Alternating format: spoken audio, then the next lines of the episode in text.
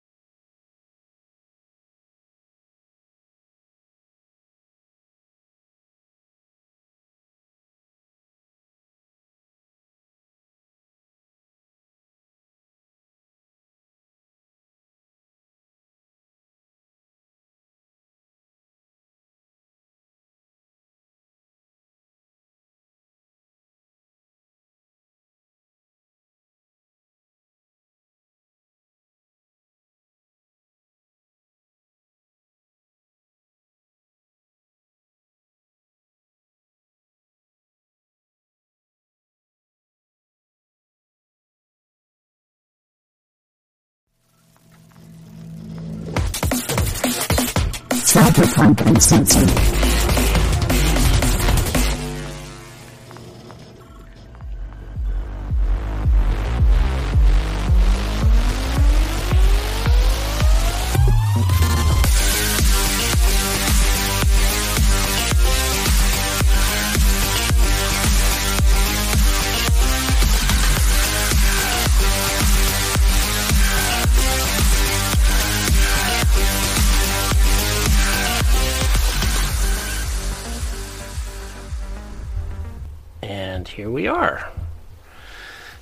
gatos. This is Cyber Smiley with my co-host Wisdom. How you guys doing? Greetings, Choombas. And welcome to another episode of Tales from the Forlorn Dopes. Um, sorry about last uh, episode. Uh, had some personal uh, situation I had to take care of and had to cancel. Uh, but this week we are actually going to be diving into a few things. Um, before we get started, uh, any news or tidbits you want our audience to know about going on? Uh, things are kind of slow right now. Um, it is. I, did they ever figure out what they're doing with the uh, with the name here? Of Cyberpunk Uncensored? Uh, Cyberpunk Uncensored. I'm assuming it's just going to continue to be Cyberpunk Uncensored. Yeah, I've yet to hear from Rob. What's what's the deal deal on that? Um, but yeah, from from my end, I actually implemented a, a, a change to my site. Um, I did a, a, rework of the fashion generator, and now on the character generator for Cyberpunk 2020, you have the capability of using the fashion clothes generator, as well as doing That's some random generations and stuff. Yeah, um, quite a bit of work, more than I thought it was going to take. Um, the other thing I did with the character generator was add in the deck manager so that you can now have cyber deck on the character sheet as well as all the programs and all of it you can print it out as a pdf so uh, i started working on a request from the fans so uh, people have asked for a acpa which is the armored armored oh wait assisted combat power armor yes, so I'm going to create a generator for that because there was a request there. Um, I think I got most of the backlog from my poll I did several months ago. Um, I've completed all the work there, so now I'm just coming up with a few other ideas that I'm going to put into the backlog. Um, things I'm man, yeah, things I'm going to be uh, working on is a uh, cyber pet generator, so taking the the rules from you, Chrome three. You really like creating a lot of work for yourself there. I, yeah. I, I, super admire that crap. Holy shit! Idle hands, that you is, know. Uh, like there's a lot that goes into creating a set of power uh, suit of power armor. Tell me about that it. That is that is not a task you undertake lightly. Yeah, so that's probably going to take a little while before it sees the light of day versus something like um, the Cyberpet uh, generator is probably going to be a little easier to, to get done and kick off. Um, some other thoughts were uh, creating like a, a, data fort generator as well. Um, that's still kind of like an idea, a one sentence idea. There was a few other things I was looking to get done too. So my source books for uh, Glass Road and uh, the new Nomad campaign that I'm working on. Those have been kind of. Uh, I'm not going to say they've been put on a back burner, but I've been working on a espionage source book that uh, has has taken most of my focus lately. Um, yeah, I think that espionage book. I think there would be some people who are interested in it because I've seen uh, comments on Reddit and also in the various discords around people requesting that kind of stuff. So cyberpunk as a setting like really Yep. lends itself to that kind of thing. Exactly. This one's going to center all around like a, a secret organization, part of the UN type thing, so nobody has to tie it down to any one specific country. Um, really, the impasse I've reached is how much like gear do I include in this, and at what point would it be more ecumenical to just turn around and update like the Autumn Blade gear catalog type stuff. Like, because I've got just ridiculous amounts of like images that I've set aside for this kind of thing. So And I just basically, putting, how much bloat do I want to throw at it? yeah, and then putting stats to the to those images is always fun. You know, that's that's one of the more relaxing things out there for me. Like I can just it's trying the stats are never the problem. I can make up stats for anything. What's what gets to be the problem is trying to give it flavor text. Uh, trying to give each item flavor text and not have it be redundant because there's only so many ways you can say, well, this is a fairly nice thing. It does this and this. But here's this other thing that's almost the exact same thing. So, Yeah. Well, but what, you want it to be unique. Yeah, definitely. I, I'm looking forward to that, man. So get on it. but I And it- mean, go ahead. I was gonna say I grew up uh, like the Punisher. Um, there was a series of ten Punisher Armory books, and really, it's just gun porn. That's all it is. Um, but it's done by this guy named Eliot R. Brown, who he does all the like in the 70s, 80s, and 90s, probably through to today. He did all the technical illustrations for Marvel Comics. Like if you need a cutaway of like somebody's vehicle or uh, their weapon, he's the one who did all that. So these are all like really highly detailed drawings with like just a massive mountain of text uh, accompanying each one about random guns and gear that the Punisher uses. Or for any other purpose, I'd be all like, well, why the fuck does this exist? But for a gaming purpose, like this shit's a godsend. It, It's it's just great. It's uh, there's a couple other books out there like that. Like there's the the s- there's a Scout handbook for the movie or for the comic Scout War Shaman, um, which is just fantastic. If you've never had a chance to read it, it's one of the best post-apocalypse comics out there. Um, Cool. I am completely going off subject. I Yep. apologize. No worries. We're here to talk about other stuff. Correct. So this episode, by request, we are going to take one of uh, wisdoms and my uh, really within the top five uh, cyberpunk movies of all time.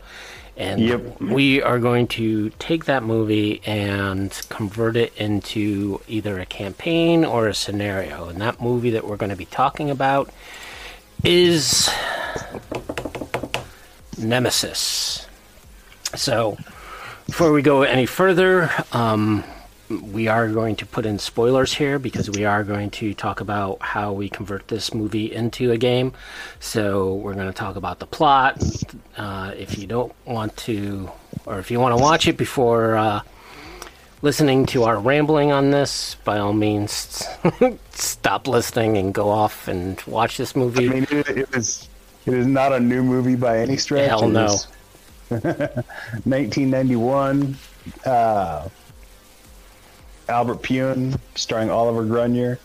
If you've had 30 years to to watch this movie, so Yep. Um, yes. So the first uh, digital craze says the first one loves it, and the sequels were meh. Yeah, so We, we don't talk about the sequels, other than to say that we don't talk about the sequels. yes, Um, they have nothing to do with the original. so is they are the worst sequels known to man. They are. It's like people point to Highlander 2 and say, "Well, it changed so much that it's not even recognizable." No, like it's got nothing on the sequels for Nemesis. Like Yep. Jesus Christ. So, um, I'm going to first uh, give you kind of kind of a synopsis that I pulled from IMDb about this movie. So, uh, the year is 2027. Alex Rain is a Los Angeles policeman who has been shot to pieces in the line of duty in a gunfight with a terrorist organization, the Red Army Hammerheads. Gotta love that name. I love that fucking name. That is that is definitely like a, a foreign language coming up with a name and trying to translate into English. Dude, it's one of the coolest terrorist names I've ever heard. Like the Red Army Hammerheads. Like man.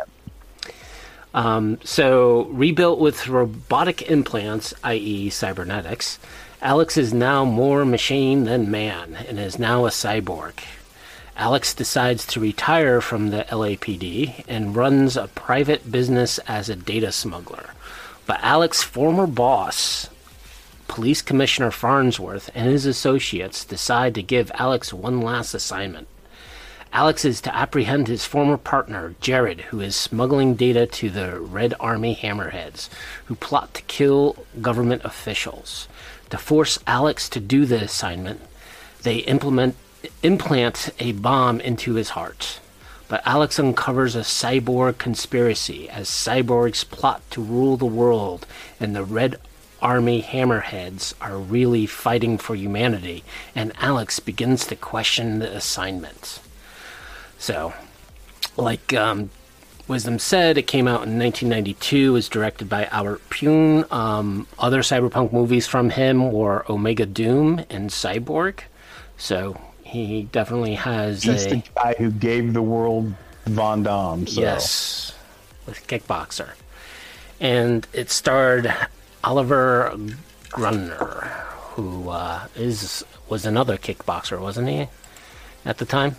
Yeah. Uh, at the time, um, Albert Pyun was really into introducing the world to European kickboxers, and uh, Gruner fit the bill. The bill perfectly for as far as I'm concerned. Like, yeah. So, quick synopsis of, well, not only a synopsis, but um, just to go over in the final little detail of just that one uh, uh, comment. So, basically, the movie starts off with Alex. He's hunting down the terrorist organization. Um, he kills a cyborg that is trying to make contact with the Red Army, Hammerheads Um, kills that cyborg and the terrorists are come in. There's a big shootout. Uh basically you know it's like i don't know at least 10 minutes of just gunfire and chase scenes before finally alex was- is uh, downed by a, a rocket which um one of the terrorists shoots at him I, I watch a lot of movies. Yep. Um, and I'm going to say this Nemesis was the, whether you like it or not, Nemesis was the first Western movie to really dive into the whole John Woo style of action yep with uh, shooting two guns akimbo at point blank range. Just, yeah, it, it, also did it better than anybody else, to be honest. Yeah, and and a lot of the gunplay and the action scenes were definitely inspired other movies. Um, and, and Yeah. when you watch it, you're gonna be like, "Wow, that's where this came from."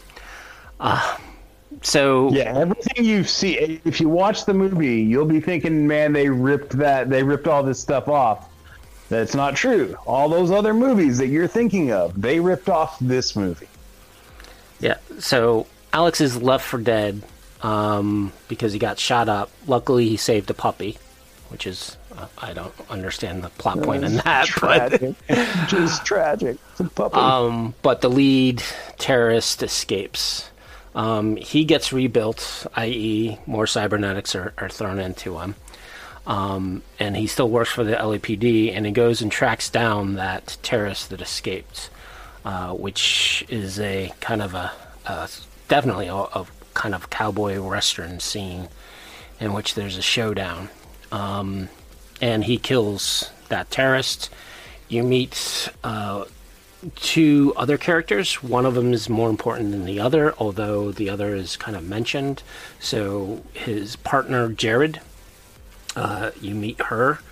Uh, she is, I believe, at the time Is- a cyborg. So just to uh, just to clarify, because it, it'll get confusing at some point. All the women in the movie have typically male names, like yep, like Jared and Max And Sam. Uh, it's and Sam. It's it's it it continues on like that, even in the unmentionable uh, follow up things that didn't happen. Uh, but yeah, the first time you notice it, it's just like wow, that's that's a different change. There's so much going on in these movies yep, um, or at least in this movie, that it's it's when you step back and look at it as a whole, it, the movie seems kind of goofy. But if you look at each individual part of it, like there's stuff going on there. yep. And again, uh, when we start converting this into a game, um, well, actually, we can kind of do this on the fly, right? So, so there's those first two acts, and for me, you know, those two first acts in which he gets shot up, um, and kind of the terrorist leader, or at the time that he kills, uh, Rosario, she kind of plays a part later in, in the thing. So to me, these two first acts are kind of the player's life path. Yeah, So it's kind of like half an hour of the movie is just tailored towards that life path, which, you know, as as a GM, you can always blue book that stuff, right? Um, Sure. If you don't know what blue booking is, uh, read, listen up, you primitive screwheads. Uh, there is a bunch of articles on it on what blue booking is, and to, what it is is basically kind of doing a flashback of your character to something in their history. Um, but so after he kills the cyborg leader, and this is kind of where I think the game would start, right?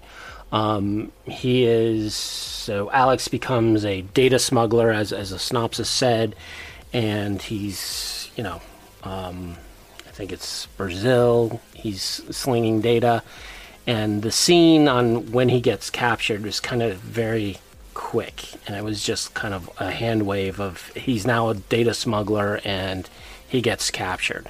It would have been nice Yeah, to see it's- in the movie a little more than that, but yeah. I would like to have seen. The movie keeps doing that though. It keeps throwing out these little snippets of. Man, that's some cool world building right there. I'd really like to see it in action, but it's that's where the that's where converting it into a game comes in because it lets you know that hey, data smugglers are a big thing in this world. Yep. Um, so really, that's where the game c- kind of begins when he gets captured. Um, he's thrown into jail. Uh, his former boss, Farnsworth, basically Played by the, the ever-present Tim Thomerson. Yes. So Tim Thomerson, i.e., Farnsworth. Uh, you meet Maritz, who is Brion James. You might know him from Blade Runner. And uh. So these three guys are kind of uh, the conspirators, and you kind of find learn that they are all, all three of them are cyborgs, right? And and they're part of that organization trying to take over the world. So Farnsworth, Farnsworth gives Alex the ultimatum of you need to go and work for me. Basically, go find your former partner. She's gone rogue. She's selling uh, some secrets to the the terrorist organization. go track her down and bring her in, right? And how they do that is they give them a sabotage cyberware, uh, which is basically a bomb in his heart. So if he doesn't do it, they're gonna kill him. So it's kind of forced in a way. So from there, right? So that how you start the game is basically the characters are going to be sold out, right? Um, and doing a task either for a corporation or for a government, uh, you can decide how you want to do that. Uh, what what kind of characters should be involved, or, or, or how many players? For me, it's going to be kind of a small group. Like I would say, four or less players really would make the game go smooth and kind of not bog, get bogged down with too many decisions, too many roles because because this is an action movie, you want action. You want to keep it going action quick. Yeah. characters. So, Um, I mean, most of your typical cyberpunk characters are going to work in this setting. Uh, netrunners, certainly. Solos. Uh, solos are the obvious choice because, well, everybody in the movie seems to be a solo. But you do have hackers. You've got netrunners. You've got uh, you've got nomads. Um, you've got corporates, cops. There's a it runs the gamut. You can really you can really kind of shoehorn anything into it. Um, but I but like he said, I would keep the game fairly small, uh, three to four players at most. You don't want to get any bigger than that because you want to keep things moving quickly. yep. Also, you want to maintain a sense of of desperation. Yep. And, and when it comes to roles, you you know you definitely don't want to double up on anything that is non-solo cop or nomad.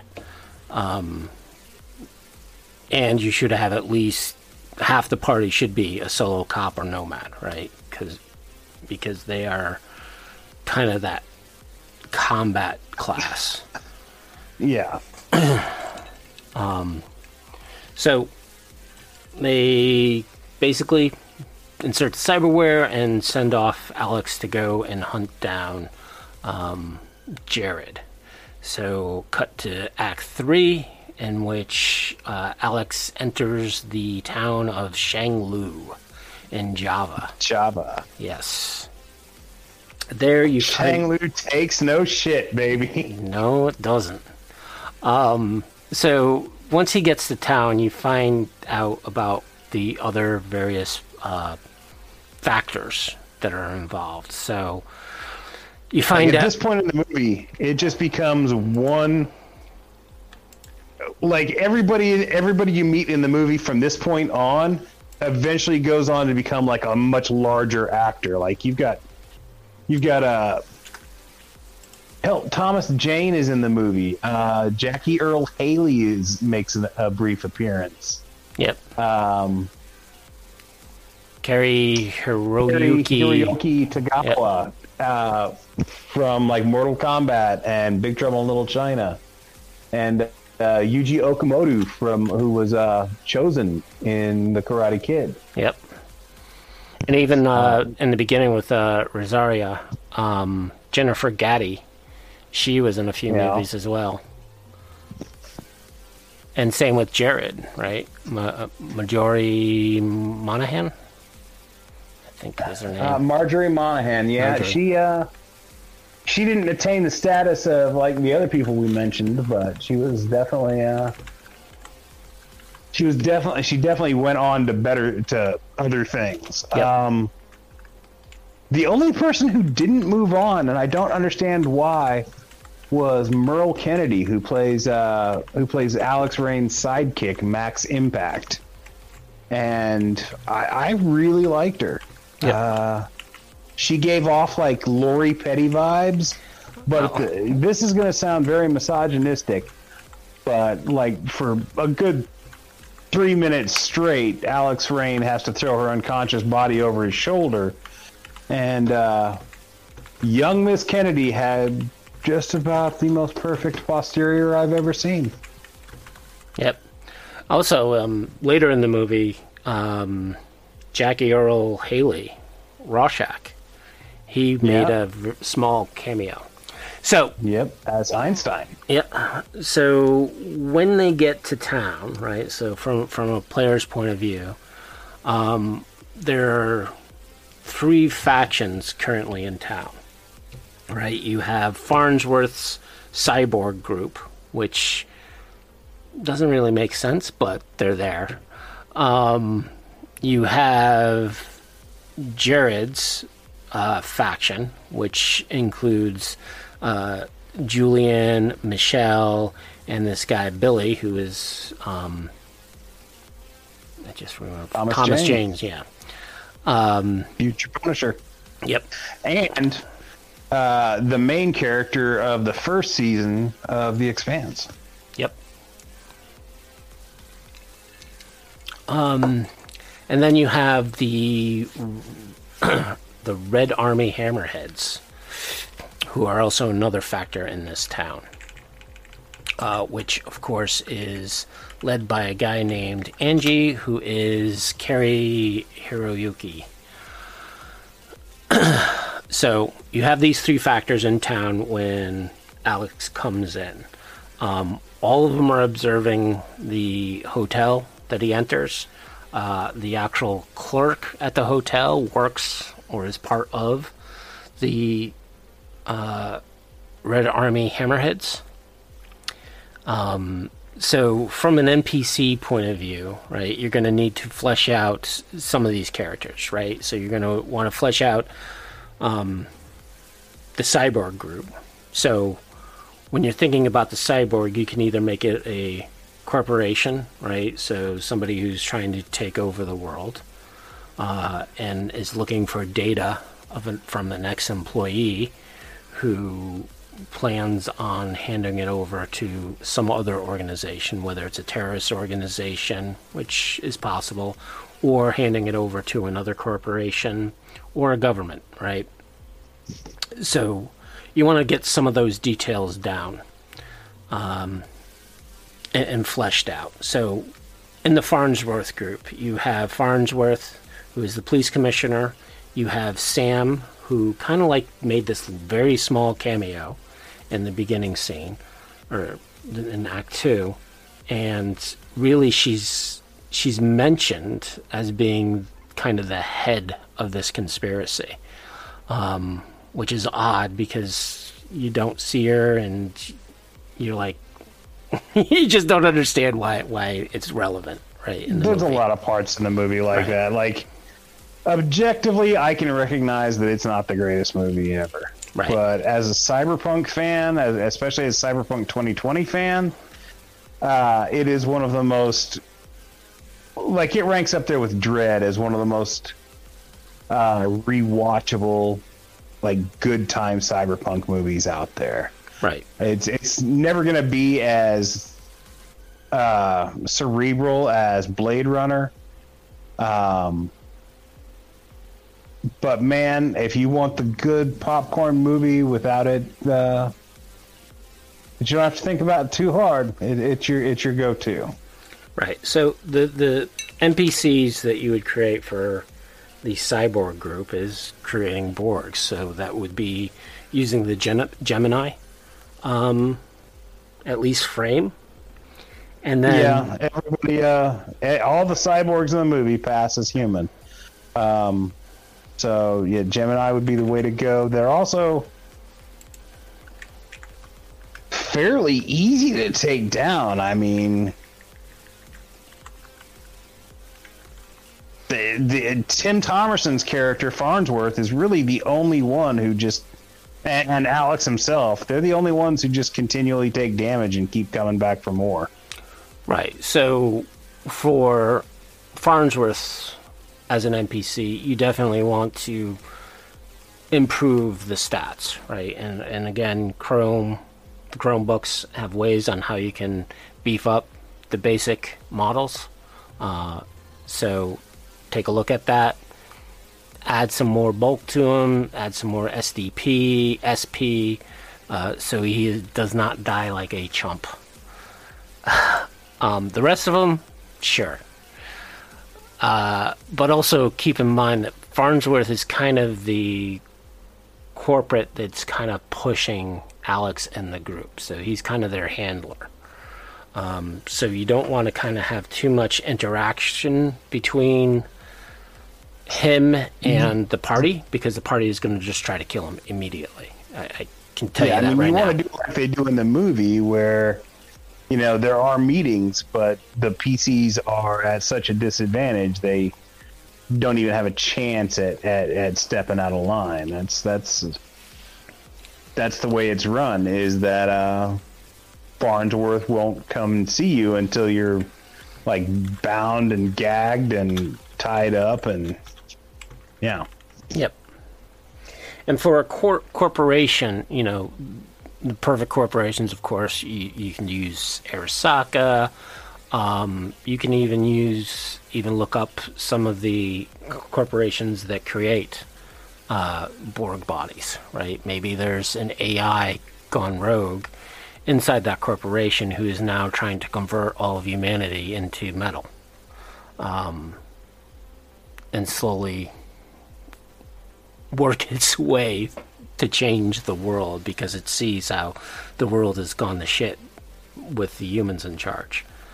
Um, and that's another kind of so f- from this movie's point of view, right? So this movie is kind of this one part, or at least an introduction into a broader campaign. Um, of course, the the movies that follow here don't really follow that campaign It's, it's idea. such a shame because the movie, the way the movie ends, like is supposed to lead directly into sequels. That's that's the way it's set up, and the sequels that the movie like that the movie promises are are so much more interesting than the sequels that we got. It's it's very sad. Uh, I mean, the movie ends with basically them going to hunt down all the other cyborgs that have inter- infiltrated, you know, government and and society. Um, it switches to like a a very urban environment as opposed to you know shithole Java. Uh, they go to L.A. and it's badass, but you only see it for like thirty seconds. Yep. Um, so you have that group, right, um, of NPCs that you kind of want to flesh out and kind of interacting. Um, Farnsworth has his second in command, which is uh, Maritz. Um, he also has the guy who tracked down Alex uh, when he was a data smuggler. So that's uh, Marion. Interesting. A lot of the, the guys' names are women's names, like Michelle, Marion. Yeah, it, it reverses everything. So yeah, so you also have that other NPC who kind of tracked down the party and captured them all. Uh, you want to keep him, and he's going to be a, tougher Borg version than the rest of them. Um, and he has a interesting cyberware in that he has this weird stun gun in his head. So his head cracks open, and a stun gun shoots them and and capture them. So. Um, you know, It's it's a whole lot of work just to show a cyber eye weapon. yeah. But man, for a B movie, it looked pretty darn cool. especially at the time. So that's the bad guys, I guess you would call them. Because in Cyberpunk, there is no right or wrong, there's just is.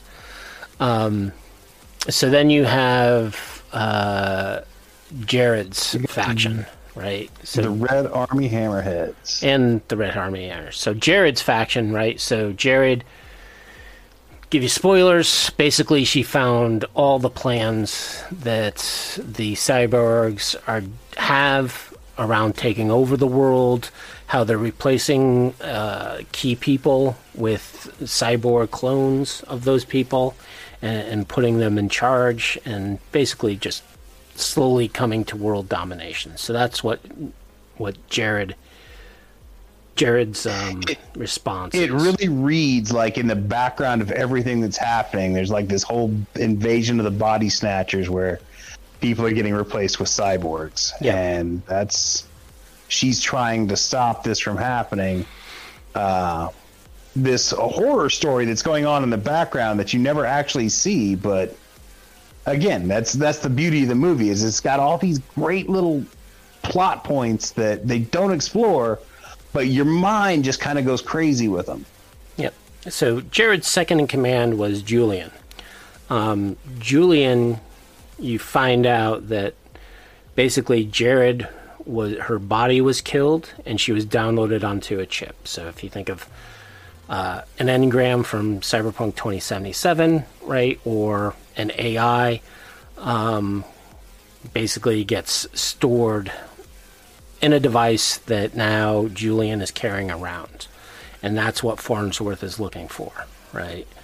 Um, so Julian is doesn't trust Alex at least initially, or, or from what the dialogue says, but Jared kind of trusts him and, and feels that he'll be able to, Alex will be able to take her to the Red Army hammerheads to basically save the day.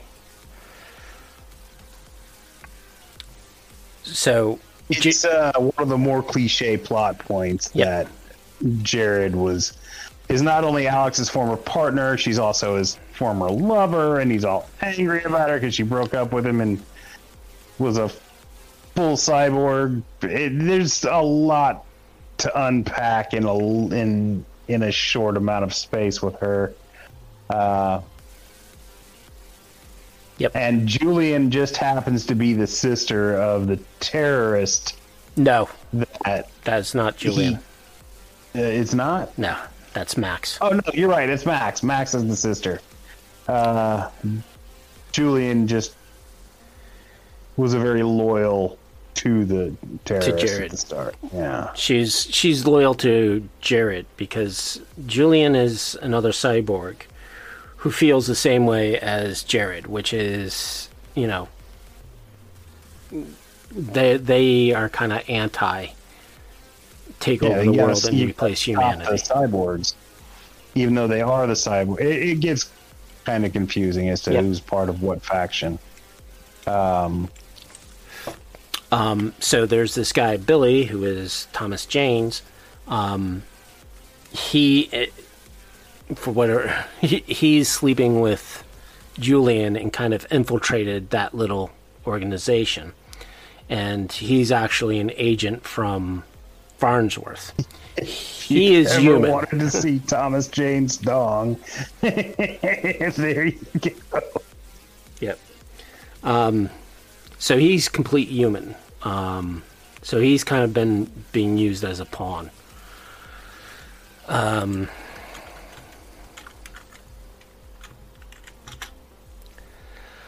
so there's that kind of, and again, the movie kind of glosses over all of that.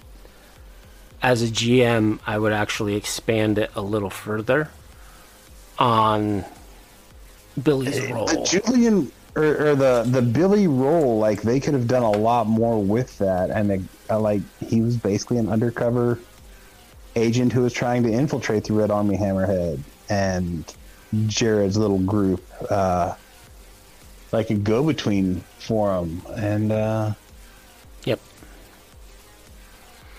yeah, it, could have they could have done a lot more. But that's that's the nature of the movie. Like I said, all these little plot points. So then you get to the NPCs that will be that you kind of want to write up for the uh, Red Army Hammerheads, right? One is going to be Angie. Angie? He is the last head of one of the cells for the uh, Red Army Hammerheads. Um, he hires Max Impact, who uh, kind of becomes Alex's companion throughout the rest or half of the movie. Uh, you have uh, Yoshiro, who was the hotel clerk, who he's also a pilot. you find out later in the movie. Yep. Um, and then you have uh, Rosaria, who is Max's older sister that Alex killed originally. So again, look in your life path. Um, try to tie Max as an NPC into one of the one of the players' uh, life paths. yeah, make it's- it make it personal for. Yep. Um, and I tell you what, both Max and Angie Liv, they give you the opportunity to play with some fun accents. Angie's uh, Angie's weird, like Hawaiian style pidgin, is uh, it's fun to play with if you can if you can pull it off. Um, Maxine's accent is just weird. Like I'm not I'm not sure what her accent is supposed to be. Yeah, I, I'm not quite sure either. Um, could be that they traveled to Java a little and kind of tried to imitate some of uh, the locals and how they how they talk. Um, Like it comes and goes. She's not Yep. she's not the and she's not the greatest greatest at keeping it consistent. yep. Um, Um, and then also you have Einstein, who kind of really makes a little bit of a cameo, and that's kind of towards the end of the movie, in which Jared has to basically be turned into pure data. So Jared dies at the end of the movie, in that she's being converted into pure data that is now distributed to the rest of the world to help fight this cyborg um, conspiracy. So those are kind of the main NPCs I would create for this game. And again, for any movie, you want to look at who are the main characters, uh, who are the supporting roles, and usually the supporting roles are going to be your NPCs, right? Um, the main character or characters uh, you are going to be your PCs, but also look at what that character is and how he's portrayed. So most of the time, they're going to be solos are portrayed, especially in action movies. Um, so that's kind of where you're going to glean your your PCs from, right? And kind of orient the story around that. Now, you could watch something like uh, what was that movie with um, Mark Wahlberg becoming the Judas Priest singer, right? You could you could actually base a, a campaign on on something like that uh, for rockers. Um, again, rock and roll is not something I care for, and I really try to shy keep players away I mean, from for becoming me, one. I wouldn't. I, I personally wouldn't try and turn Nemesis into a campaign as much as I would just liberally steal ideas, NPC, gear, tech, uh, locations. I would just liberally steal from it and convert that into game as opposed to trying to uh, turn it into a source book. But if we're going to turn it into a source book, if we're going to use it as the basis of a campaign, um, for me, the main characters in the movie are really just uh, it's just Alex and and Max. Those those are the PCs. Everything else is an NPC. Um, and you could fill the rest of the PC roles as as needed. You can either draw them from the NPCs because, like Billy would make a good, he'd make a fairly decent PC even though he dies early on. Uh, Yeah, but Yeah, how would how would you get him involved with the rest of the group, right? So he's kind of, I, I mean, I can see him being a PC and that he's hired by Farnsworth, and Well, I mean, if he lives long enough, like he was supposed to be uh, Alex's contact. Alex was supposed to go talk to him. Um, so if he if if he could if the, if he if you turn him into a PC and he like somehow manages to talk his way out of not being killed immediately, he'd be a pretty good he'd be a pretty good PC. yeah, yeah. So uh, so really, you know, Shang Lu would be the starting of the game. Um, Yeah. so you could have Max, who's a solo, right? Um, that character has been hired by Angie to keep an eye on Alex, follow him, gain intel on. Is she a solo though? Like she really, she comes across more of a nomad to me. True, true. Um, I don't know why. That's just always the vibe I've gotten from her. Mostly because she really doesn't know how to fight at all. She's, which is which is opposite of a nomad, I guess. But I don't know where else I'd put her. Right. And Billy would probably be a fixer type of role. Yeah, Billy would definitely be a fixer. Um, So there you have your your three, at least three characters uh, involved. Um, I wouldn't make Julian a a PC at all. No, she is. I mean, she's nothing but a disembodied voice uh, for the entire movie, really. Um, but you could, if you needed more characters and you want to pull them from the game, you could grab any of the uh, any of the Red Army Hammerhead characters or any of Julia Julian's tribe. Like, you could grab any of those guys and and gals and turn them into a PC. Like that would not be difficult. They would all fit perfectly fine. Uh, there's nothing to say that Angie Liv has to die. Uh, obviously, Toshiro is uh, he lives and he could just take a more active role in the party. I mean, that's But I mean, see, the one thing I have a problem with uh, uh, Billy as being a PC is because he's kind of beholden to Farnsworth, right? And how would that player would he sell out the rest of the party? well, yeah. I mean, that's Cyberpunk 101. So. True. but not all players appreciate, you know, double crossing other players. No, no player. No, if you're not the one doing the double crossing, nobody appreciates that. Like, bastard. But I mean, it doesn't have to go down that way. He could be as easily swayed as anybody else. True. Um, Obviously, Billy is human because like they don't waste much time in killing a simple bullet to the head. Like it's done. Right. So now I would take and kind of fleshed out who which ones are NPCs, which ones are PCs, and how we can implement that. Um, so next would be how to set up the various scenes you would have in in either this as a scenario or the starting to a, a larger campaign, right?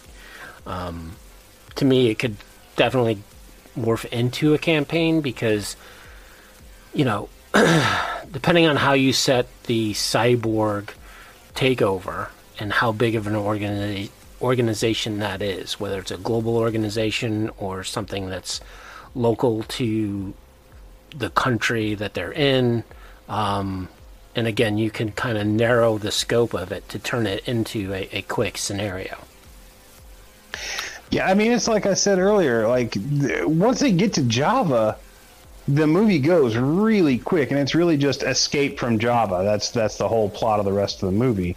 yep Um, but it it leads off into this other thing where where you're hunting down, where you would be hunting down the the remaining cyborgs who have infiltrated, you know, everything. Yeah. Uh, and that's where the meat of the campaign would lie. I would I would I would go with that. Yep Um, it also gets you back to to an urban environment or really any environment, but uh, like that's where the meat and potatoes of the campaign would come from. The rest of it is just like establishing what the game is going to be about uh, and the setting. Yep. And there's definitely a, a few scenes, right? So the scene in which Angie first meets Alex, you kind of don't know who he is, um, but he makes a little bit of a an introduction that you know he's kind of the underboss of the town. Doesn't really tell you he, he's part of the the terrorist organization, at least initially.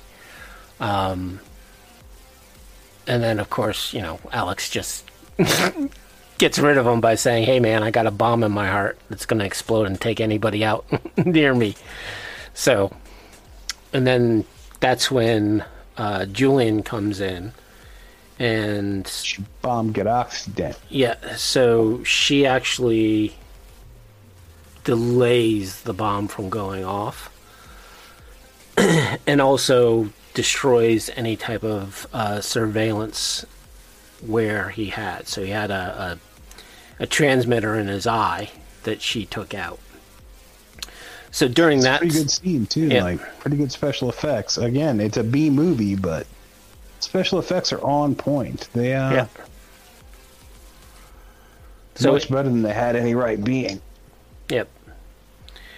And then I think in that scene, that's where instead of Julian killing off Billy, she would bring Billy along and kind of introduce Billy to the Alex player. Um, and that's how that the group kind of forms. Um, during after she destroys the spyware that's literally spyware that was installed in Alex, uh, Farnsworth's group moves in to basically eliminate them all. So that turns into kind of an epic firefight that I love. Yeah, it's uh, you get introduced to some concepts that this is where you first start seeing stuff that gets stolen later on, with uh, the dudes with the. I, I love the dudes. They they've got the one of them's carrying an uh, A an 50 cal. MG forty two on a on a pencil or not a pencil on a on a gyro stabilized mount, and the other one's carrying a fifty caliber M2HB on a gyro stabilized mount. Like think of the heavy machine gunner in Aliens. Uh, um, and they just like knock holes in walls and and just walk through them. And then there's this scene where Alex like shoots the floor and goes through it. They actually uh like that was stolen by Underworld Yep. and like Mythbusters did a whole thing about it, like proving it's not really possible, but that doesn't rule of cool out, out outweighs Mythbusters. That's just the way it is. They Right. did not give Nemesis proper credit, the bastards. and I think that's where, you know, Julian will force the players to, hey, you guys need to escape. I'm going to take care of these. Um, if the players decide to stick around, definitely have one of those Borgs carrying a 50 cal. Um, and if the players aren't scared of the 50 cal, they you need to teach them fear. Jesus, if you're not scared of a 50 cal, I don't know what kind of game you've been playing, but it is not Cyberpunk. Yeah, so that kind of turns off into this whole big chase scene. Uh, and during that chase scene, that's where Max gets introduced uh, to the group, right? So uh, during that chase scene, you know, uh, Alex is running. He talks with Jared, finds out what's going on, the whole conspiracy, the information she has, and how he needs to get her to uh, the terrorist group, right? So there's a little little section there. Um, and when Alex is about to be killed, that's when Max shows up and actually kills the person who was gonna off him. So again, that's when the introduction to the Max character can happen. So that kind of can happen within the first hour or two of gameplay, right? Um, I mean, the max character, the player is probably gonna have to sit for a little bit, but you know, as long as they're comfortable with that, and there's always that awkwardness of how how to start players into a game. I mean, I remember one game that um, I was getting into with with a GM, and he was like, "Yep, I'll introduce you when when the time is right." The party gamed for five hours and ended the game, and I was not introduced as a player because it just never happened. But I was cool with it. You know, it, it's always fun to be part of that uh, experience in the in the storytelling, and it also gives the player at least some insight into how the other players are going to be acting, and also gives them cues on how they're going to play their character once they they're introduced. Um, so yeah, so then Max will bring the party to Angie or the the Red Army um, to kind of hand over Jared to them so that way they can get the information to where it needs to go. However, again, Farnsworth miraculously knows where they are um, and where they headed to. It tracks them down. It, actually, it was uh, was it they interrogated uh, Yoshiro, the the hotel clerk, to find out the information. Any event. Uh, I mean, it shows him sticking him up, and he, I think he gives away the room number and whatnot. That's really about the only interrogation you see from Yeah. him. Uh, they get the important important information by doing like a mind sweep on Jared's Right. or not Jared Julian's corpse. Julian's. So that scene happens, and You forgot this. I love this movie. It, the the quotes in this movie really make it. like uh, yeah, story wise, it, it's some disjointed, confusing nonsense. But the quotes just make the movie. Like, I think the one we use the most, uh, the quote that gets the most action at around our gaming table is uh, "93.5% is still human." I love the granny when uh, the cyborg was interrogating her. Shang Lu takes no Yeah. shit. So Fucking cyborg. those who haven't seen it yet, there's a little scene in which a one of the uh, Farnsworth cyborgs is shaking down this old lady. Finally, like gives up on her and starts to walk away from her, and she pulls out this hand cannon and just blows him away. Desert Eagle and unloads it point blank on him. Just like it, it, it's an awesome scene, but you're looking at this little old lady and her hand is shaking carrying the gun because it, it is ridiculously heavy. Like it's even as a prop, it would be a heavy thing to hold. And she's like eighty something. Yep. So, so we got the scenes, um, and again, the cyborgs interrupt the meeting uh, or the handover of Jared. Uh, during that scene, Angie is killed. He actually has Jared.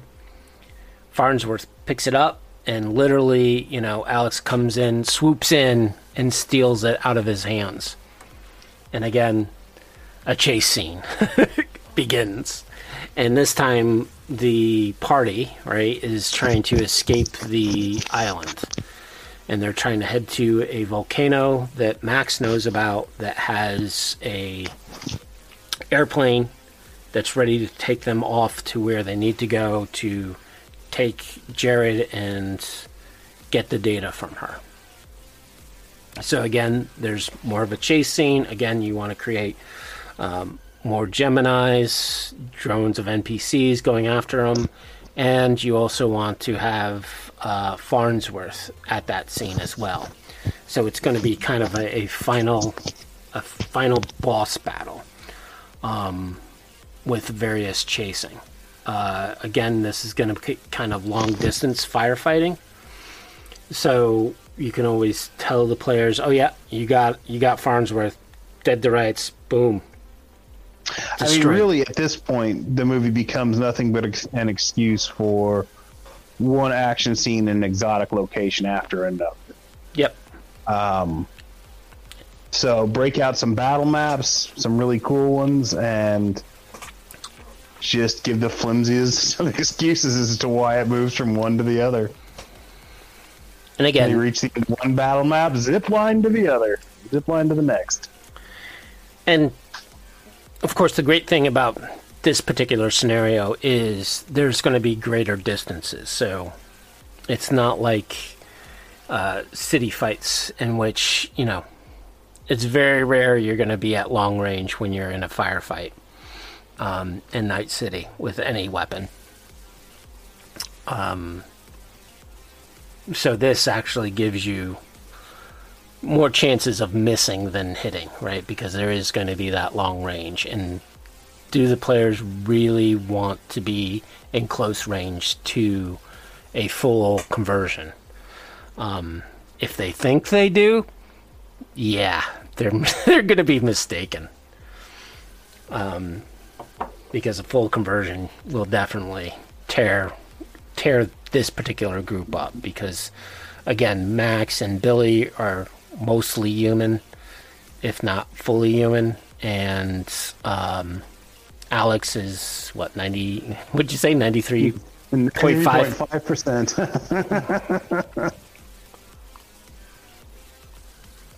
So, and again, so at the end, they get on a plane, they flee.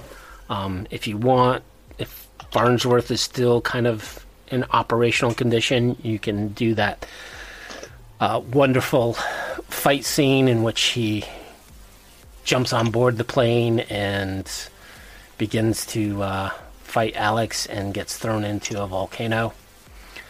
Um, and then from there, that's when you can either say, okay, you downloaded Jared, scenario's complete, uh, and call it call it a game, right? Um, or you can say, well, there's still that greater conspiracy that's continuing on, and develop more scenarios in that campaign aligning with, you know, like like they say in the movie, the character Sam, who you were introduced very briefly in the beginning of the movie, is the person behind it all, um, and then going off and trying to defeat Sam. Again, uh, a lot of these cyborgs are kind of, for me, I would make them more AIs than than what they call cyborgs, because to me, cyborgs are part metal, part man. Um, yeah. So they're, technically, The they're real- really robots. Yeah, they're, they're they're robots. They're basically Terminators with a personality. yep. Um. Yeah, if you cross the Terminator with uh, with the replicants from Blade Runner, that's that's how they treat cyborgs in the movie. Yep.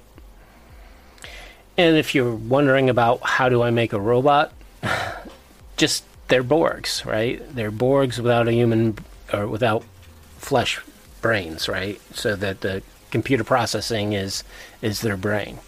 Um, it's not that it's not that hard to switch over. Um, so again, and and that's the one thing that I think Cyberpunk 2020 didn't have a lot of, which was robots. I mean, they have little drones, they have little small robots, and and the, the bigger ones, kind of the industrial ones, but they never really got into things, robots like uh, from. Gee, my mind's completely gone. The Asimov movie. Well, no, because yeah, um, at that point you're dealing with a lot of individual AIs, and I think they were trying to keep the concept of AIs as still being this kind of fringe idea, as opposed to you know mainstream. We deal with it every day. Uh, and most of uh, your typical robots, like you would see in iRobot or Nemesis or uh, Blade Runner, like they're just they're they're functioning at human level, and that's that adds an entirely different dynamic to the tech level of the world. Yep. So that's kind of how I would convert a movie into a game. Um, that was kind of quick, quick topic for us. Normally we uh, ramble on, but um, I mean, there are other ways to do it. Like I said, uh, you can just grab bits and pieces and just steal it outright for your game, or you know, change the names and a few details. Um, you can just take the plot of a movie and turn that into a campaign. I've done that with a lot of noir films, like straight up, uh, just the Maltese Falcon. Don't even really change the names because most of my players haven't seen it because, well, we live in this day and age where really, most so people aren't going to seek out black and white films. yeah, so so you just stole the plot of, hey, there's this valuable artifact that may or may not be real. Yeah. Well, I mean, I would basically. Uh, I ran a. I ran a. Uh, it's the only time I've really do this kind of thing. Is I, I ran a uh, private eye campaign for Cyberpunk 2020, and it was it was a small campaign. It was only it was only two players, uh, and every new chapter in the game was basically me just ripping off an old noir film, mostly uh, like Raymond Chandler and uh, things like that. Um, a lot of Sam Spade, Philip Marlowe. Basically, any of those any of those old noir movies, um,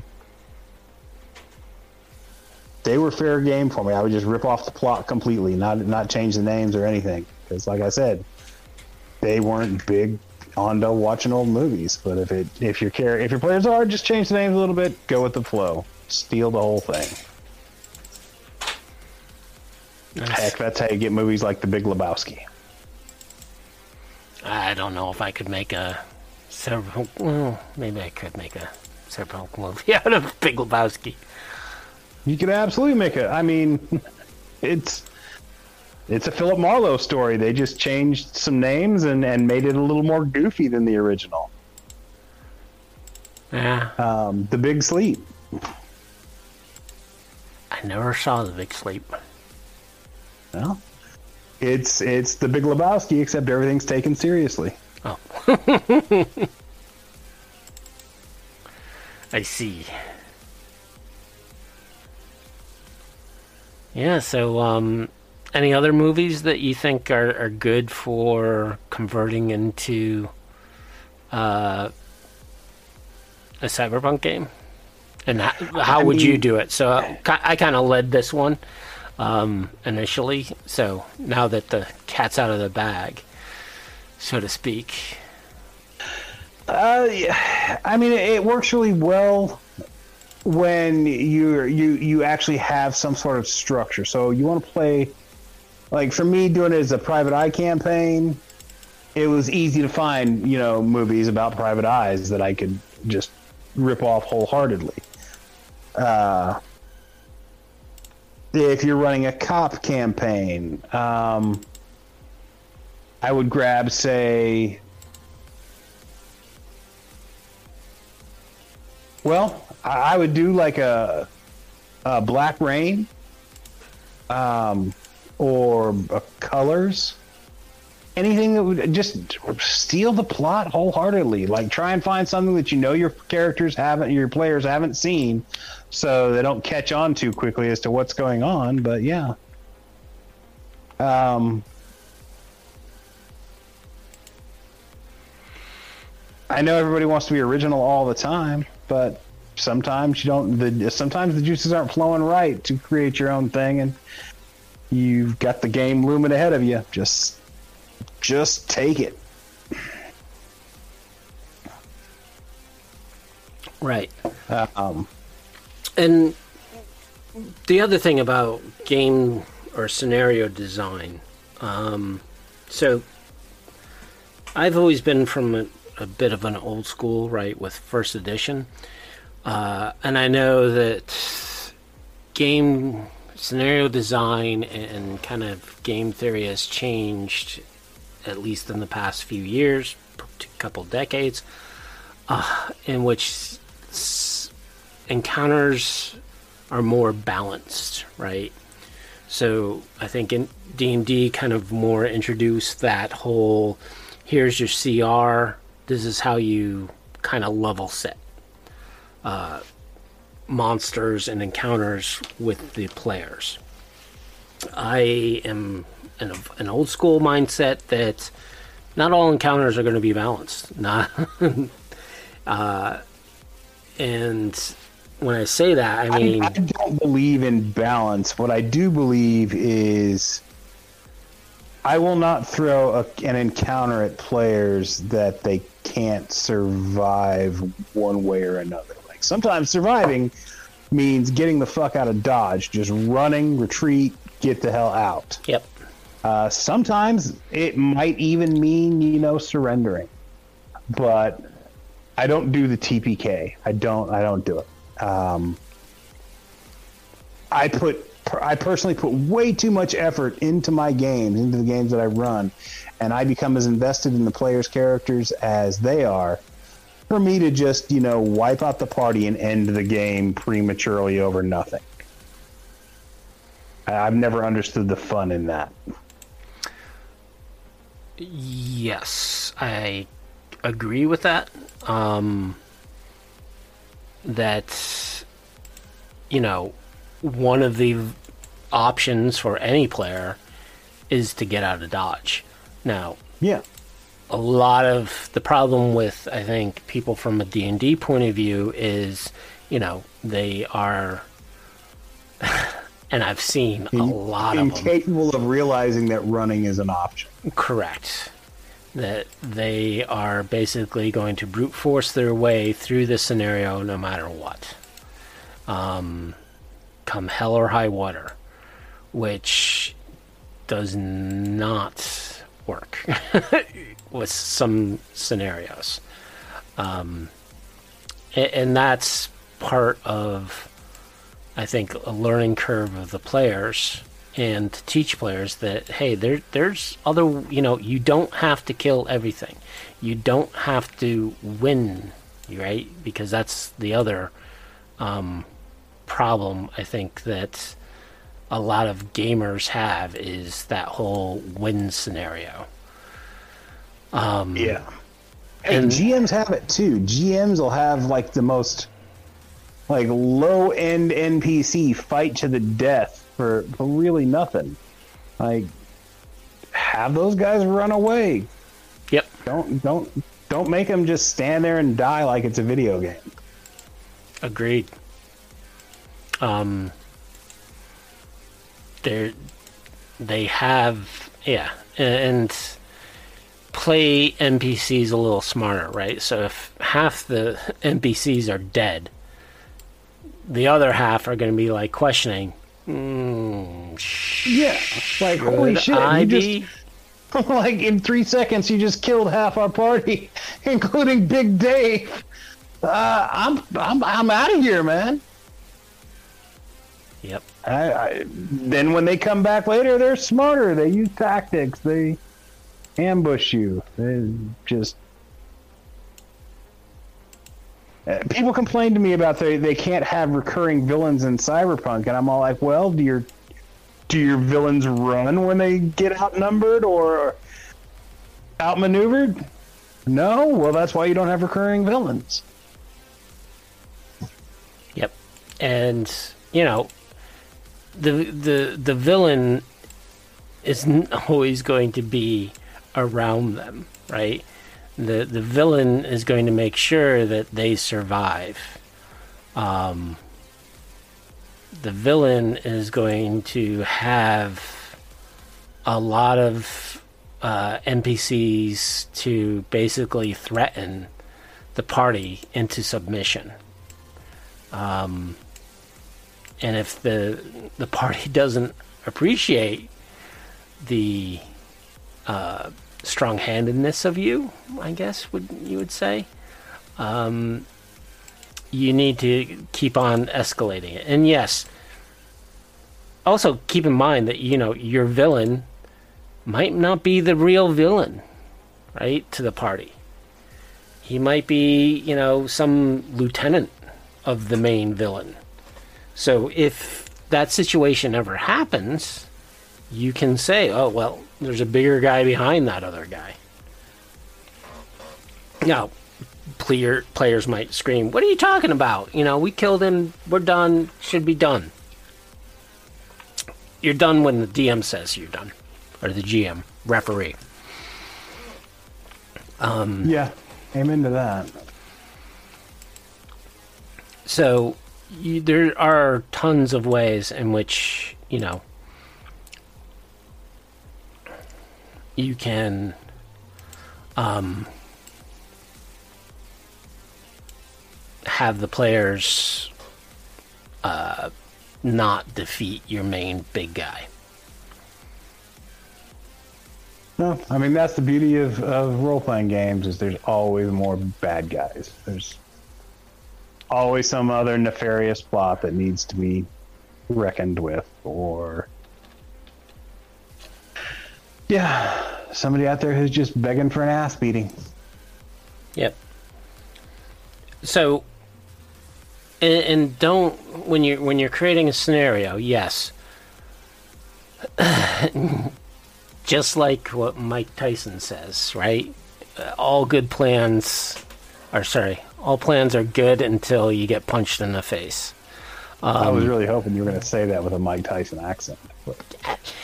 I, all plans plans are are, are, are, are, are good until you get punched in the face. that tickles me far more than it should. That's pretty horrendous, Mike Tyson's accent, but good character concept.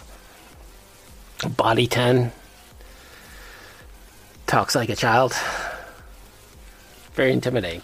So, right, so just because you you create an NPC and the players think that that is going to be the main NPC, you can always put in plot twists. Don't, and that's that's another thing as a referee and as a GM. Never give away what you're doing in the scenario you're doing it. Don't metagame your own game. yeah, I'm not. A, I, I did that a few times in, in my past when, when I was younger, um, and that kind of pulls you into a hole that now the players have more insight into the game than you have. Because yeah, if you're going to steal a plot from a movie or whatever, don't let them know that that's what you're doing. They'll go watch the movie. Yep. Because the best thing is when players are sitting back and they're talking about your game and they're giving you ideas. Right? So that's that's the other Let key. The players write their own campaigns. That's that's the truth in GMing right there, because they'll come up with crazy shit that you hadn't thought of. You just roll with that. Right. You, and you the- act like that was the plan all along. Yeah, oh, that shit, that's sorry, that's the key. Do not give away. You need to Mm. keep a poker face um, about it because as soon as you let on, oh, that you know, tell your players, oh, that's a great idea. Let's go with that. That's when they know they're in control of the game and not you, and that's when you'll start seeing some players take a lot more initiative in trying to manipulate and control the game in their favor. And the reality is, you as a GM are there as reality, uh, in that you are don't care one way or another if something happens, but you're not going to also allow good things to always happen, right? Because there will be bad things. So, yeah. Um, I don't know. What else do you feel you want to talk about with uh, scenario creation and getting inspiration, how to convert uh, ideas? Really, just flesh it out. Um, whether you're coming up with your own stuff, whether you're you're swiping it from somewhere else, or a mix of both. uh, the key to running a good campaign, in, in my opinion, is to flesh it out, make that stuff feel as real and familiar as you can, even when it's something that's wholly alien and unfamiliar. You've got to you got to portray it in a way that lets the players know that you know that's where they are. Uh, the second most important piece of advice I can give uh, as far as running a campaign is uh, let the players pick which NPCs they're gonna glom onto. Like give give any NPC you introduce, even the most minor, like just street vendor, uh, give them a personality. Don't go wholehearted into it. Don't don't like write any stats down or anything like that. But uh, make them each have a unique voice, and then let the players decide which ones that they're gonna like grab onto because they always will. There'll always be some NPC somewhere that they're just all like, "Oh my god, this is the coolest guy ever. We gotta protect him. We gotta we gotta help him out. Yep. We gotta turn this guy into a long term contact." And then you go from there. Don't don't try and force it on them because it'll never work. If you've got a if you've got some fixer idea that is sitting in the back of your head, you wait. You don't introduce that character. You wait until they grab a character and then you throw those traits onto them. Yep. And never bank on an NPC living. Never, ever. Um, Um, because if you're if sometimes that the players will kill them. Sometimes it just fucking shit happens. Exactly. So, for example, with what we've done with uh, this movie, right, and Farnsworth, if Farnsworth gets killed within the first chase scene, you know, it, you know, that kind of kind of ruins the whole forward, going forward with it. So Farnsworth, as an NPC, he's going to be kind of stay back. He's going to send his minions wave after wave, his second in command, until you want to give him the chance of dying, in a sense. Um, and, you'll never think the players will do what they will do. Um, I had a recent. So I'm running Cyberpunk 2020. Um, and I had an NPC who I thought, okay, the players are going to capture her. Uh, she kind of wrecked the party in a way. So there was two of the players who really wanted revenge and got her killed. So it kind of screwed the party in a way by killing her. But it is what it is. So it kind of threw off the track for me because now I don't have. She's not going to get interrogated to give them the breadcrumbs to go to the next scene. So now I have to find a way in which I can give those players the breadcrumbs to continue going on. And luckily, I, I structured my, my campaign to be able to do that. Um, but it was definitely a setback as a GM to kind of figure that out. But I'm not going to let. Well, now that now that I'm talking about on on here, if my any of my players are listening, you know, the, they'll learn that you know. Well, now I have to restructure a little and the story. Um, luckily, I was able to again not metagame my own game and divulge other things that are happening behind the scenes. So now I can change ideas that they had into ideas that can be fleshed out a little more uh, and allow the game to continue without too much of an interruption. Or the other problem when you're designing a game is trying to keep it coherent, right, and consistent. especially through long campaigns. So this this particular campaign I've been running, I've run it twice a month over a year. So, um, and Nice. it's still going. Yeah, it's still going on.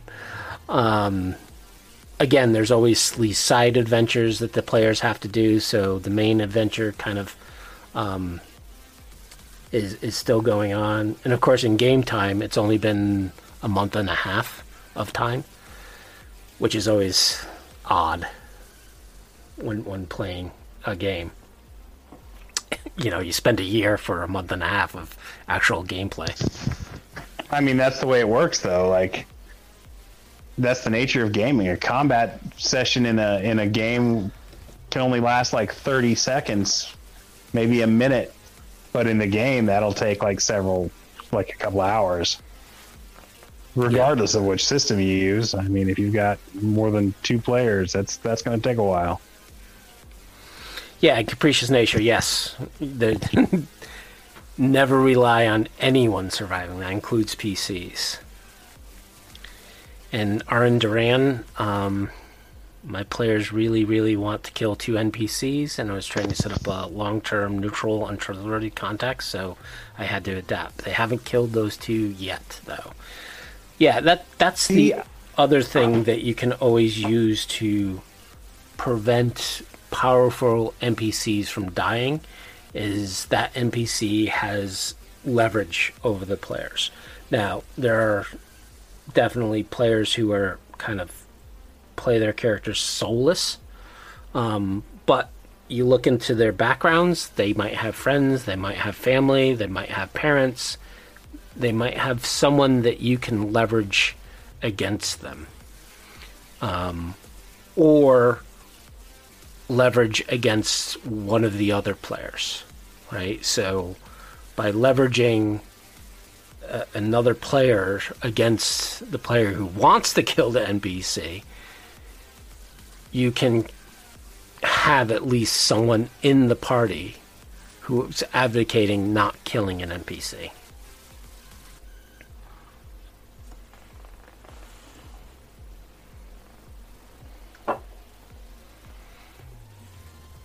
I uh I don't know. I don't throw a lot of as a player, I don't do a lot of business with untrustworthy contacts. Um, in fact, that's how my player decides who he's going to do business with is how much he trusts them. In, in general, like I've had some players who were pretty stupid who would just work for anybody. I've had others who were desperate. Um, it's going to change with each game, but in general, uh, yeah, uh, untrustworthy fixers and whatnot don't tend to last very long. I don't know why I got off on that tangent, but um, yeah, I mean, that's, uh, that's, I, I, disagree with that, Arik. I disagree that uh, all contacts are untrustworthy. If you're untrustworthy, nobody does business with you. That's the entire point of the reputation stat. Is uh, you gain a stat for being, you know, a man of your word, for doing the job you're paid to do. Uh, at the same time, fixers are, are gain their reputation for not screwing over their their clients. If every job that somebody, if a fixer has screws over everybody that works for him, nobody's going to work for him. That's that's just the nature of the the beast. This idea that uh, every job you're going to get screwed over on, like I'll play that game once and then not play it anymore. Well, and that's that I think is kind of a problem with cyberpunk that there is that concept of untrustworthiness, right? Of there, are all these really weird, like preconceived notions of cyberpunk that I'm not really sure where they came from. Well, it's the the criminal element, right? So the fixers and, and asking you for doing a job and so the untrustworthiness in that and that's the problem. Well, right? yeah, only trust them so far, Auric. I'll agree with that part. Yeah, and that's kind of the problem, especially with starting campaigns and starting new players and and starting GMs. Right? Is there is going to be people who try to screw the party over, right? That's Sure. part of the dark future. Now, how do you? Even the ones you trust, I mean, at some point they may betray you if if the circumstances are right. But if everybody betrays you, you're just gonna say fuck it and get a nine to five job working at the gas station. Even then, your boss might betray you. Yeah, but that probably won't get you killed. True. So it is. Um, it's definitely a bit of a trope, and as a as a referee, you need to have. It, it's definitely a balance of how to introduce that that fixer who sets you up with a job that screws you later and not destroy the player's conception of fixers or people who are hiring them um, because they're always going to be paranoid that that particular fixer is going to screw them over now the point the the real point of it and kind of cyberpunk 2077 kind of went into that how some fixers screw you over and of course you could look at Dexter Deshawn as one of those fixers who screws you over. Technically, he's not screwing you over. He doesn't know the circumstances. He knows the fallout. And the fallout for him is I need to cut and run, so I'm going to kill the the players and get the fuck out of Dodge because now I have Arasaka on my ass. Um, and he does have a good rep, right? So he's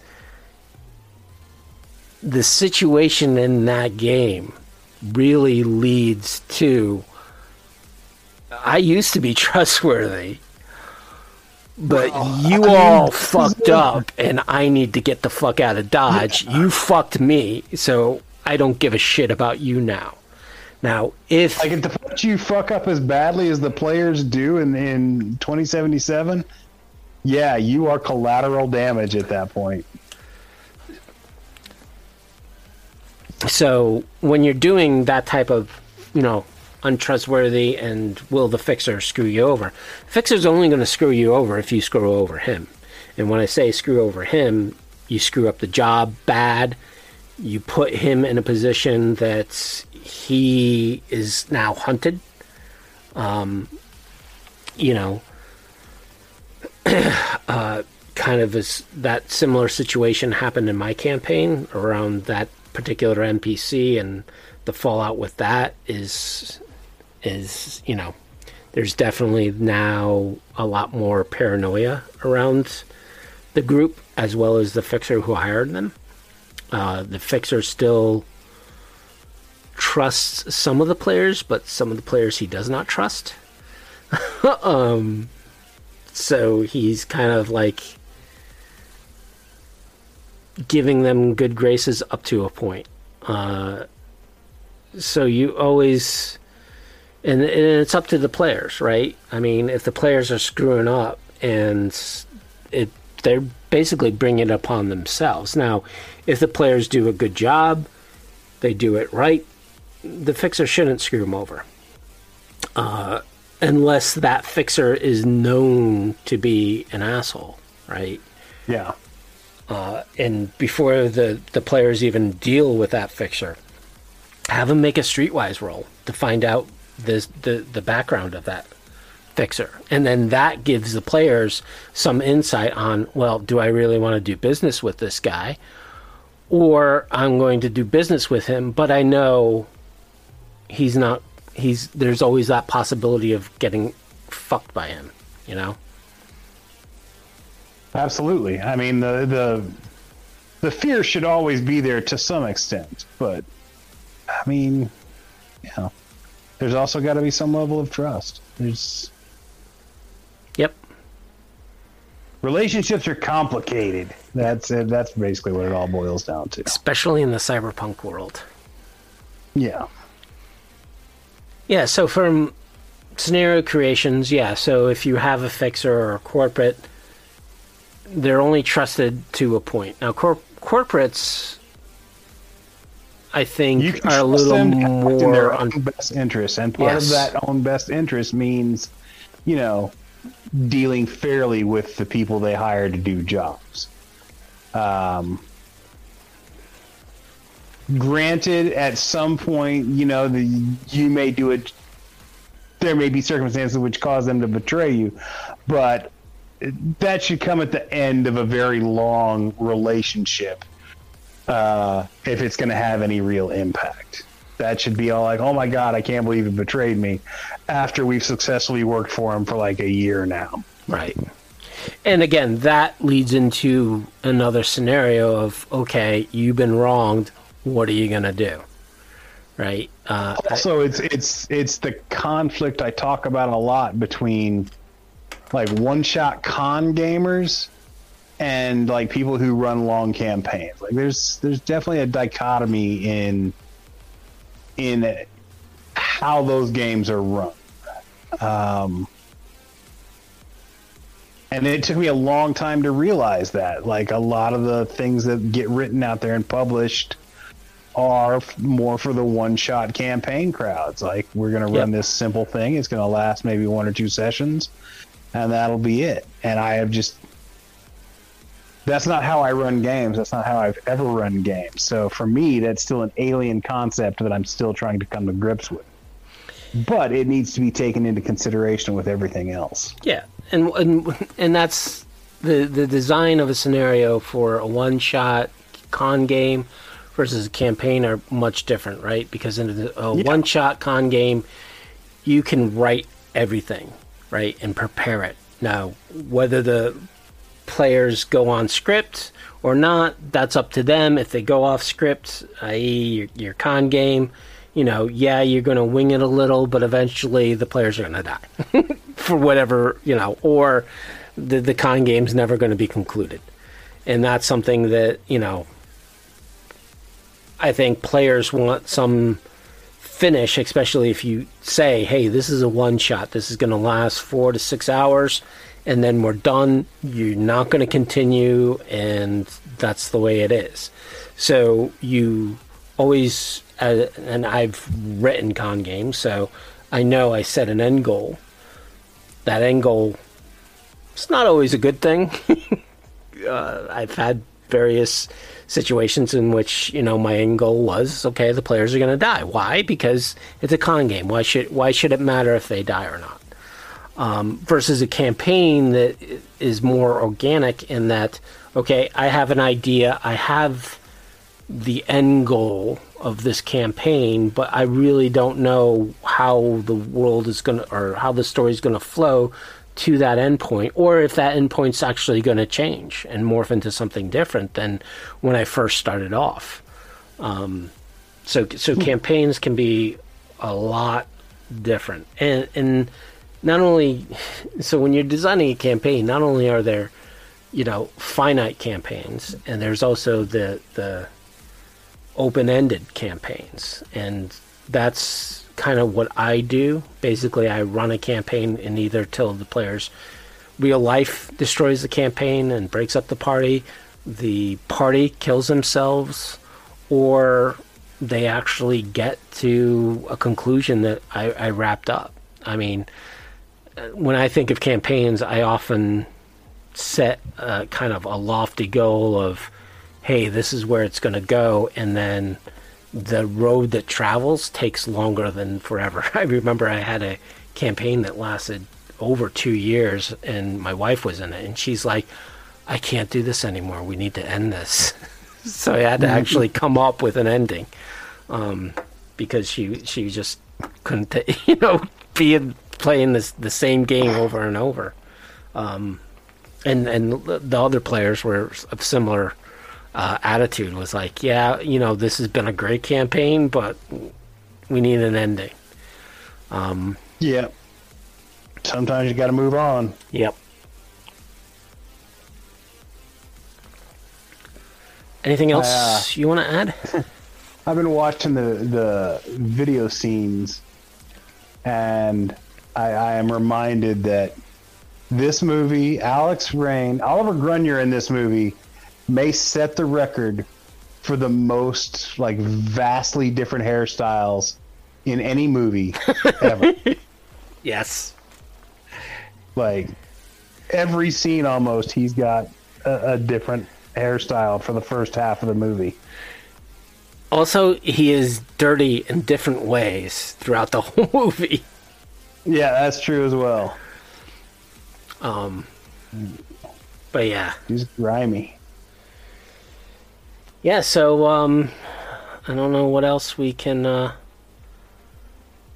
talk about when it comes to campaign scenarios and converging a movie. Um, if you guys want, you know, hit me up. We can take a look at another movie, maybe how we would convert a non cyberpunk genre movie into a campaign, like uh, how you did Maltese Falcon. Um, I've seen other movies where I was like, oh, that would make a great cyberpunk campaign, and how I would do mean, that.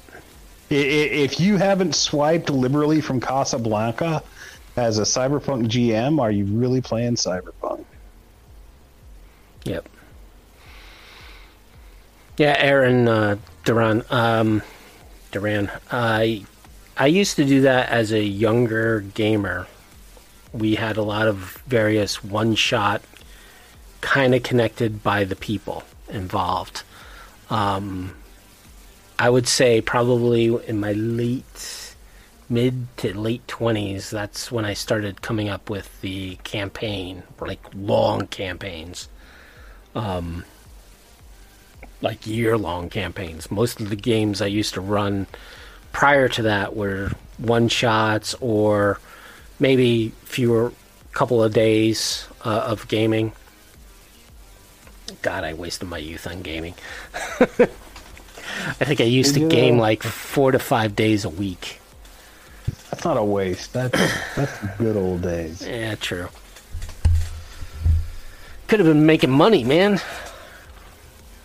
Yeah, I guess so. Um, I don't know. I do regret that at the time that my early gaming days, uh, basically my blood was pure Cheetos and and Coca Cola. Um, that had pretty negative effects, but I I don't regret gaming ever. Uh, I wish I remembered a lot of it. gaming Though. sometimes.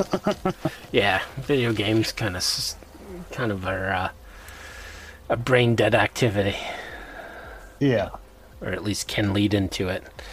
I was a World of Warcrafter, so when you got into the dailies and the grind I've and farming, I've spent truly embarrassing amounts of time on GTA. yeah, I'm not going to tell you how many hours I put into uh, Cyberpunk 2077. You'll be shocked. Granted, it's Um, the the hours are not necessarily true because I had the game kind of running in the background while I did other work, but let's just say I'm in the four digits of hours. Yeah, same same, same here. Um, it's I, I have stepped away from it, uh, waiting for like new content. There better be new content. Damn it! That's a I. I oh, tired of waiting. Yeah, so uh, we can talk a little bit. So that that was our session. So with Cyberpunk 2077, the, the news I'm hearing around is not a lot because CDPR is, I think, very hush-lipped about the whole thing. Um, I think they they learned their lesson on overhyping their. crap. well, they they tried to. I think patch.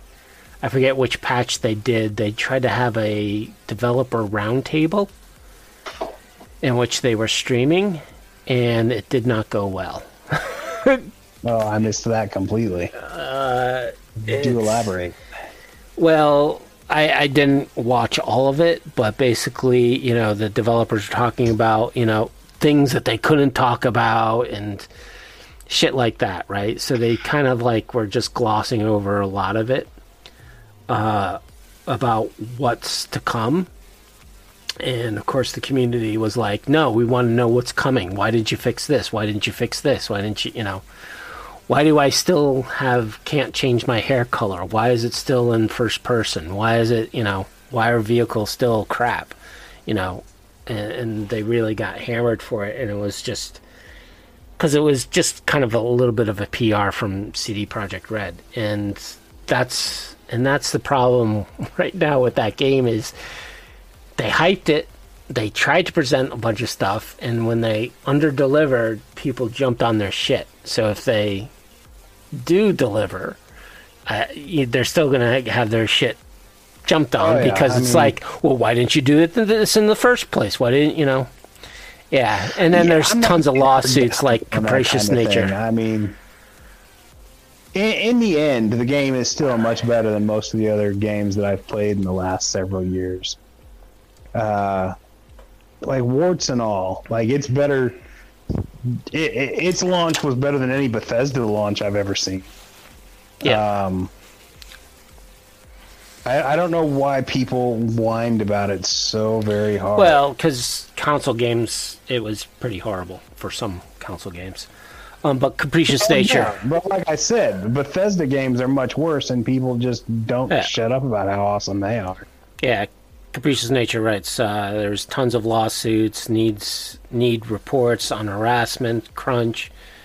Yeah, so, um, yeah, with the lawsuits around, you know, marketing over promising and under delivering, that's that's another reason why they probably want to keep their mouths shut. Because of those lawsuits. I, I've said it before. I honestly think the biggest mistake CDPR made was hiring Keanu Reeves.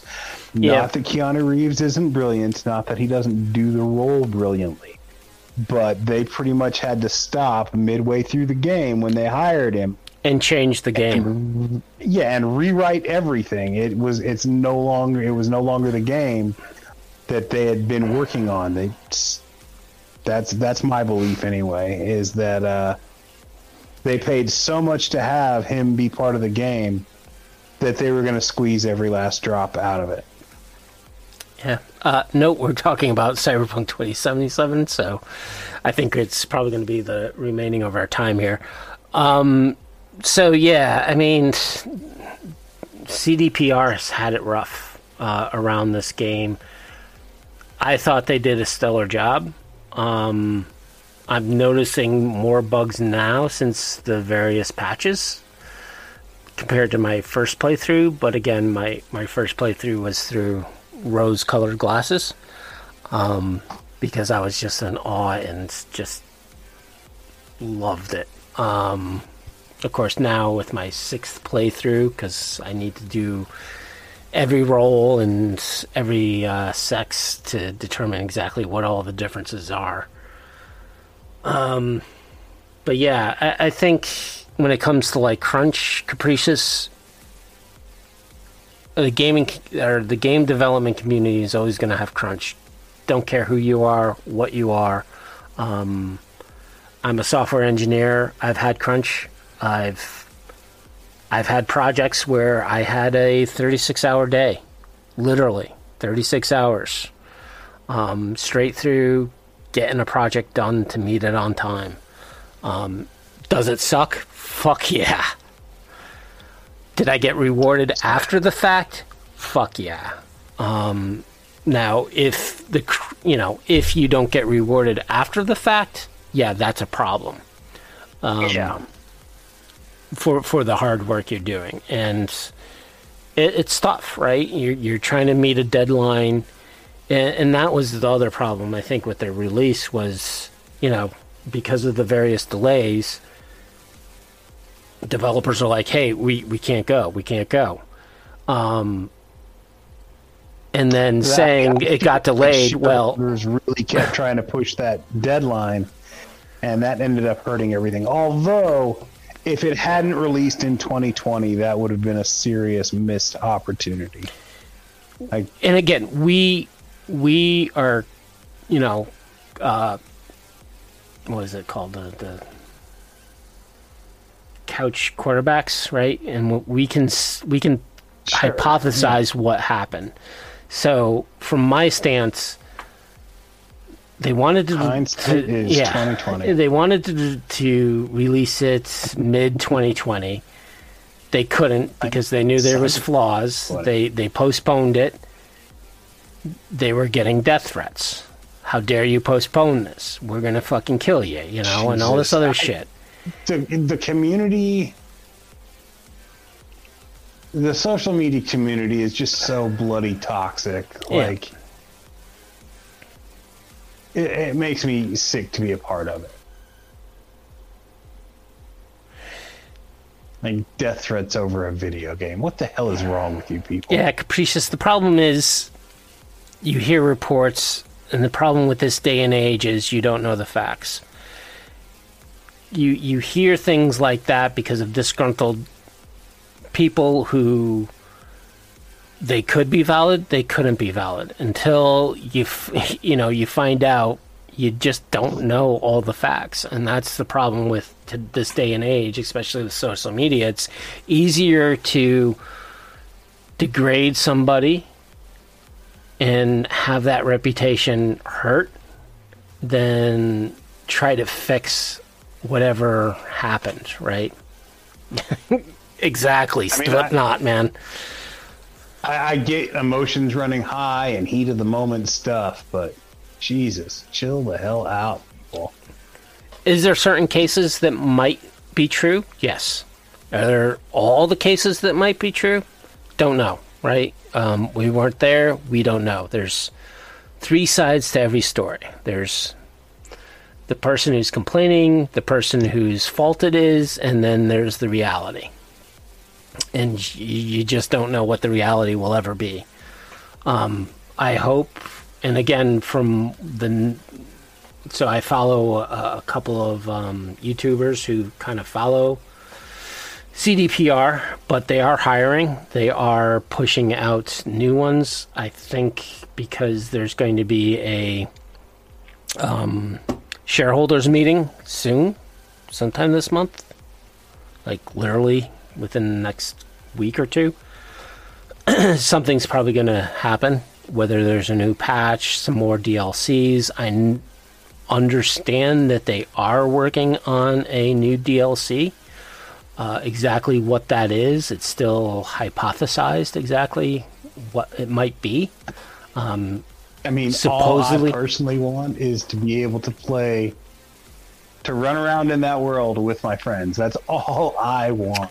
Uh, multiplayer is probably not going to happen within the next few years. Yeah, I know. I know. Um, it's such a wasted opportunity. It is. But from what I understand, the next DLC or a future DLC that's probably going to come out in 2022, they're going to be expanding Pacifica. Uh, and some of that closed off area that's there. Again, that's all hearsay, rumor, possibilities. But a few months ago they started on uh, hiring some of the modders so oh, we can see exactly what happens with the modders and of course the problem with the modders is they mod pc games they don't mod the console games um, so their mods don't always necessarily possibly will work with console games but we'll see. You know, I, I would love to see. I, I have no doubt we're going to hear at least something before the end of the year of new patch, possibly some minor DLC downloads to do some things. Um, but I, I I know that Cyberpunk 2077 is not going to go away from that point of view. So, all you fans, expect more. Um, so that's talking about Cyberpunk 2077. News around Red. Um, I heard that Chrome Black might be coming out within the next few months. I do not know any specific timeline, but from what I hear, it's pretty close to going to the printer. Uh, that would be that would be nice. I, I'm very much looking forward to seeing what's in it. Although, with anything cyberpunk related, uh, deadlines are more of or release dates are more of a A nice have. suggested guideline. Yeah. Art Sorry and I've never banked on their timelines. Um, they always put out quality product. oh, they I do. just, uh, I agree. Um, It's it's yeah. I, I mean, I'm looking. I'm very much looking forward to Chrome Black. I I, I hope it comes out as uh, uh, very soon. Um, but until it materializes, I, I'm I'm trying. I'm just going to keep an open mind about it. Yep.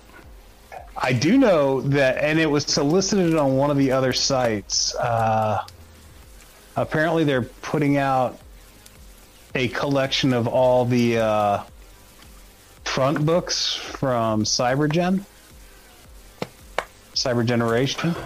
Oh yeah. Um, I forget what it's called, but I did see that solicited on one of the uh, RPG sales sites. Well, I think it was solicited a little bit early because they haven't announced anything about it, obviously. But it's nice to know that Cybergen is getting some support. I know they've done a few specials in the past around CyberGen, um, with DriveThruRPG.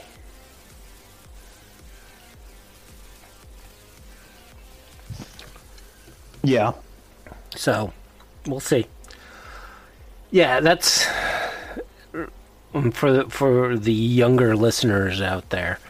Um, it, even though we're kind of in another golden age of role playing games, uh, the real golden age was the 90s um, because you had either a supplement or scenario or some other source book for all the major uh, games that were out there would put out at least once a quarter, right? D&D probably had like two or three things coming out every month. Cyberpunk was I would say once every 6 months, if not once a quarter. Uh, during the 90s, um, yeah. Call of Cthulhu's 90 to 95. It Yeah. was the it, So to me, I think that was kind of the golden age of role playing games uh, before that bubble hit, and the bubble hit and kind of ruined it for everybody. because I think I mean, companies were like, "Whoa, we have so much product that we pushed out that we're getting back," um, and y- you even see it with like D and D kind of continued it with the third edition, in which they tried to flood the market. Same with Pathfinder. Third edition was the second Renaissance. Jesus Christ! They introduced the concept of uh, the open gaming license. Yeah, and that kind of like just screwed the whole gaming market, in my opinion. Um, and it also stagnated games in general because you had clones uh, of third edition, Everything was everything Yeah. was third edition And or that- three point five. and that was and that was the great Which I thing. mean, it was good for gaming stores. Like they boomed because of it. But yeah. uh, The gaming stores with all that inventory that was stayed on their shelves. yeah, for for for the in terms of longevity, it was it was bad. But even for wants to play. creativity, I mean, yeah, you you you didn't care necessarily about the rule system, but then again, you want rule systems to constantly evolve. You want to find better rule systems, and it kind of turned into, oh, this is just a, a 3E clone. So D20 all the way, uh, versus coming up with new ideas. I mean, if you look at the 90s where you had like the various systems that kind of came out. So you had Cyberpunk D10 plus stat plus skill get over DC, which other systems kind of used, and I think Some systems yeah. before it might have used that as well, but you also had like you know Vampire the Masquerade and Shadowrun, which you had dice pools. Um, kind of introduced, which kind of phased out, which I don't understand why, because I love rolling tons of dice. I think it was just the math around it that people just didn't like. Uh, but just math is scary. Oh yeah. my god! But just how those systems work and how you how you take probability and make it into your own when you know 3E became open source, everyone just flocked to it because they thought, well, people don't give a shit about new, exciting, different ways of playing. They just care about, I just want to know what I'm supposed to do. So I'm going to roll a d20. Good. I'm going to roll a d20. Um, which kind of sucked and, and really brought down, in my opinion, game mechanics, and that it just no longer became as creative as you can be. Um, and I think that's kind of why board games became this new renaissance. Uh, not only because it was family friendly, but it also introduced other different types of game mechanics. And, you know, board games can differ between different board games um, and how you roll dice and how you play the game, which I think role playing games kind of got stagnant in that way. Yeah. I mean, it's it's always going to be the problem though. D and D is the monster. It's the one everybody is familiar with. It's the one everybody plays, and it's the one everybody expects all other role playing games to be like. Yep. So trying to introduce other is trying to introduce new games to people can be like pulling teeth. It's I don't want to play this game with complicated, different rules. Like, really, these rules are much simpler. Uh, they're all contained in this one book. Yeah. All right, so that's our end of show rambling, I think, because I think we'll just continue to ramble and ramble. Um, so again, we talked about how you convert a kind of movie into uh, a scenario, how you can take aspects, convert the NPCs, how you would look at the uh, actors and, and the characters within the movie, how you can kind of convert them into players, um, and just coming up with at least creating either the campaign start or at least creating a, a scenario on it. So. I hope this is helpful. If you guys want, we can always do another one in which we take another movie uh, and do the same kind of criteria, breaking it down, pulling out the NPCs, creating the various scenario or scenes within the scenario, etc. So let us know. Let us, let us know in the comments or on the Discord what you want to see from yep. us. If you want even big or small, if you want to see how we tackle like converting a piece of tech or a rule, we'll, we can do that. If you want to see how we do another movie, like you said, uh, comic books, yep. anime, whatever. Uh, let us know what you want to see, people. And if thank you're, you for showing up and listening, though. Yeah, and if you're watching this on YouTube and you actually got to the end of this session, um, please put in comments and likes into the YouTube, and definitely support uh, Cyberpunk Uncensored, both on YouTube and Twitch and his Discord. Um, we really appreciate him uh, hosting us.